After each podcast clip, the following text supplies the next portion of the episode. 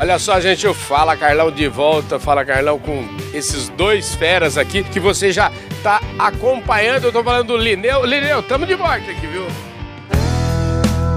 Podcast Fala Carlão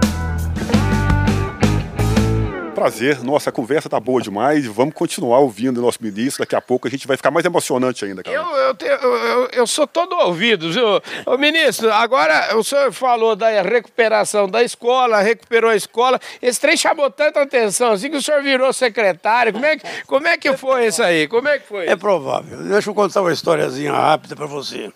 É, esse trabalho, ele foi, para mim, é, muito sacrificante mesmo. Uhum. Porque eu não podia deixar de dar as minhas aulas. O que eu fazia era durante a semana eu comecei a me relacionar a partir principalmente do segundo ano com a área política, a área é, institucional do país uhum. e comecei a divulgar o que era a federalização de Lavras, como seria, o que nós estávamos pensando, o que era representava aquela escola para a região do sul de Minas, para a região mineira, e aquilo que era fundamental, ela era capaz de motivar aquela região a se desenvolver no setor agrícola. Eu tinha começado meu trabalho em 1960, 63, em 23 de dezembro de 1963, saiu a lei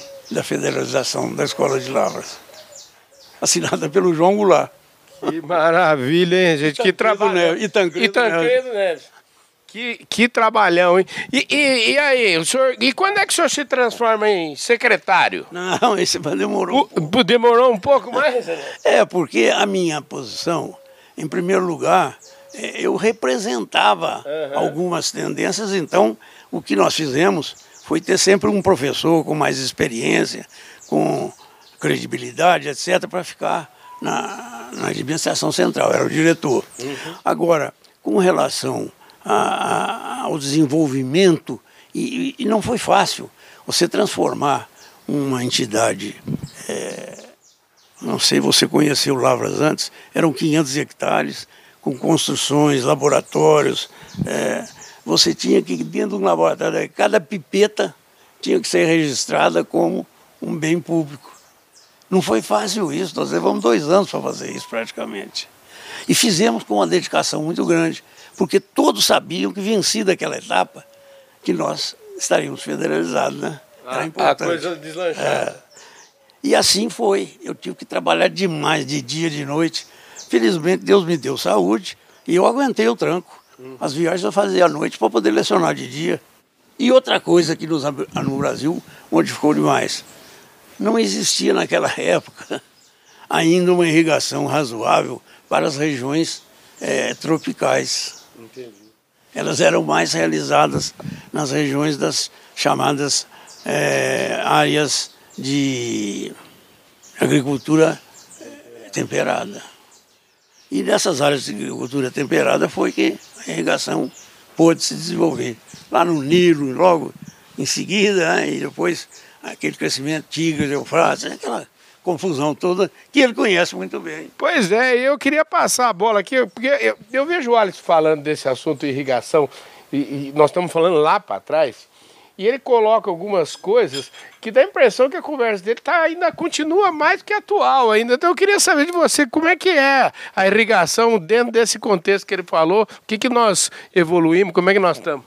Pois é, interessante. Você vê a, a fala do professor Alisson, que é professor da matéria, né? Uhum. Hoje eu tenho o prazer de cooperar nessa área, orientando em Viçosa, em Botucatu também, pós-graduação. E se for pensar, é, a irrigação, ela é vista assim sob uma ótica mais restrita, ela é simplesmente uma tecnologia de você aplicar água para suprir as necessidades da planta. Uhum.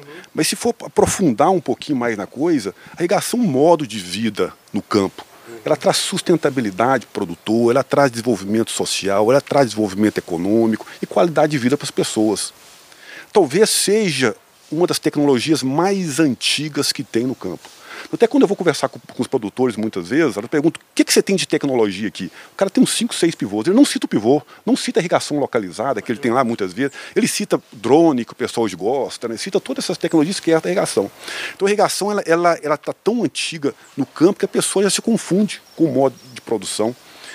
Mais de 6 mil anos atrás, lá na Mesopotâmia, que hoje é o Iraque, esse crescente fértil que o pessoal fala, os colonos já desviavam água para poder irrigar e melhorar a sua produção, trazer sustentabilidade. Mas isso é preciso, como o ministro colocou, todo um arcabouço né, para você poder trazer isso e viabilizar essa irrigação. Você imagina você colocar um pivô, se, hoje nós temos problema de energia, imagina naquela época. Uhum. O marco, o primeiro marco legal da irrigação que nós tivemos foi em 79, que foi regulamentado em 84. Um marco legal para desenvolver a agricultura irrigada no nosso país, que era basicamente projetos públicos, que tinha sua finalidade. Hoje a gente tem basicamente 3% da nossa, da nossa irrigação é pública, e a mais agricultura privada, irrigada privada, ainda era muito pequena. Né? E já tínhamos um código florestal de 65 que já limitava o uso da água em áreas de preservação. A lei de irrigação depois ela foi revista agora em 2013, 2687, 2787, se não me engano, e ela traz alguns avanços interessantes, mas precisa ser regulamentada, isso não foi regulamentada ainda. De lá para cá, todos esses avanços. Né? E eu gostaria de citar aqui, pelo menos dois princípios dessa, da nossa lei de irrigação atual que ela fala do uso sustentável do solo, do manejo uso sustentável do solo e da água, e fala da integração das políticas. Isso é fundamental, integrar as políticas de recursos hídricos, meio ambiente e energia para produzir alimento. Então, do, daquela época para lá, que realmente, é, é, por isso o caminhar, fala do Alisson, é tão importante, ele passou por esse processo, a, aqueles desafios daquele momento, os desafios que a gente tem hoje para desenvolver com sustentabilidade produzir alimento com sustentabilidade. Produzir alimento, no final das contas, é, é, é disso que nós estamos falando, né, ministro? É, as coisas. Olha aqui, o mundo vai ser sempre dirigido por problemas. Se você não tiver problema, você não vai ter solução. Verdade. E passamos por muitas crises fortes. Uma delas foi na década 70. Você se lembra que é, existia uma celeuma muito grande criada entre os estatistas, especialmente de Londres, chefiados pelo é, Malthus, uhum. que mostrava que o, os líderes mundiais estavam errando muito quando não davam atenção à parte de alimentação que precisavam dar. Ele demonstrava que no mundo naquela época, especialmente no século passado, a curva de população, a curva eh, populacional, uhum. era uma equação geométrica. Uhum. E que a oferta de alimentos era uma equação aritmética. De um lado, um mundo com uma explosão demográfica muito grande, sendo atingido por uma sucessão ou sucessiva conquista de novas áreas. E ele estudou isso e verificou o seguinte: olha, a, a, todo o abastecimento mundial está sendo dominado há 4 mil anos 4 mil anos pela é, área temperada do globo. Uhum. Ali as condições e vantagens comparativas são maiores. E por várias razões eles se evoluíram mais. Um, as terras eram mais férteis, mais novas, ricas, química e fisicamente biologicamente. É, as terras tinham também é, a característica de que você arrancava a vegetação nativa e plantava sucessivamente. Quem plantou sucessivamente e cuidou de fazer uma atividade tecnicamente comprovada, com todos os requisitos necessários à preservação dos recursos naturais, se deu bem. Quem não fez isso, perdeu. O Lineu citou a Mesopotâmia. Lá ali é citado, provavelmente até como a origem do Éden, né? Uhum. Onde Adão e Eva começaram.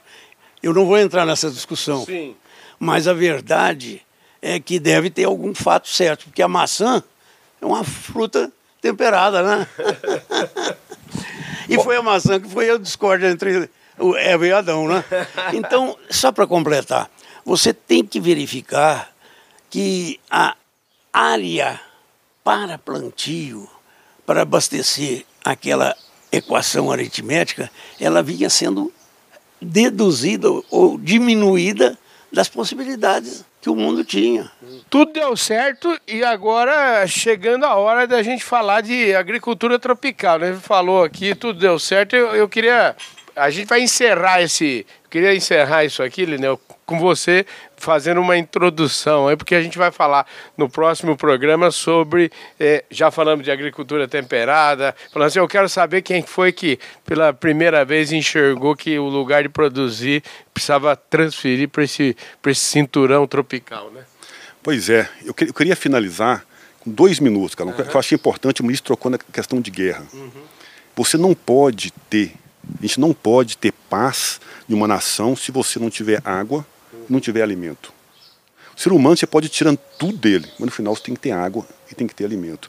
E aí nesse ponto eu queria fazer aqui uma, uma homenagem ao nosso ministro uhum. nessa questão do trabalho que ele fez e aí na verdade de construir, né, de criar instituições, organizações e políticas que viabilizaram a agricultura irrigada sustentável no Brasil do jeito que a gente conhece. Uma vez que nós temos que o Brasil entra nesse cenário mundial como um importante player, você cria estabilidade mundial de alimento. O mundo, essa crise que a gente vivia, ela foi estabilizada. Mesmo com os Estados Unidos, com toda essa potência que era o Brasil, hoje ele é o grande player desse cenário. E em 2006, quando eu voltei a conhecer o ministro Arnes, foi quando ele ganhou o World Food Prize, que é como seria o prêmio Nobel de alimentos que não tinha, ele ganhou esse prêmio por todo o trabalho que ele fez de sustentabilidade.